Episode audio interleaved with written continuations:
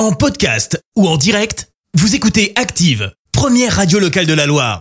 Active. L'info du jour qui fait du bien et direction Marseille ce matin avec une opération solidaire. Et oui, elle vise à, la- à aller à la rencontre des personnes sans abri. Une nuit de la solidarité va avoir lieu. Ce sera dans la nuit du 20 au 21 janvier prochain. C'est une première pour la ville. L'opération dont le concept vient des États-Unis se développe depuis 2018 en France, notamment du côté de Paris ou encore Metz. Opération qui consiste à réaliser un décompte des personnes sans abri en l'espace d'une nuit à recueillir des informations auprès d'elles.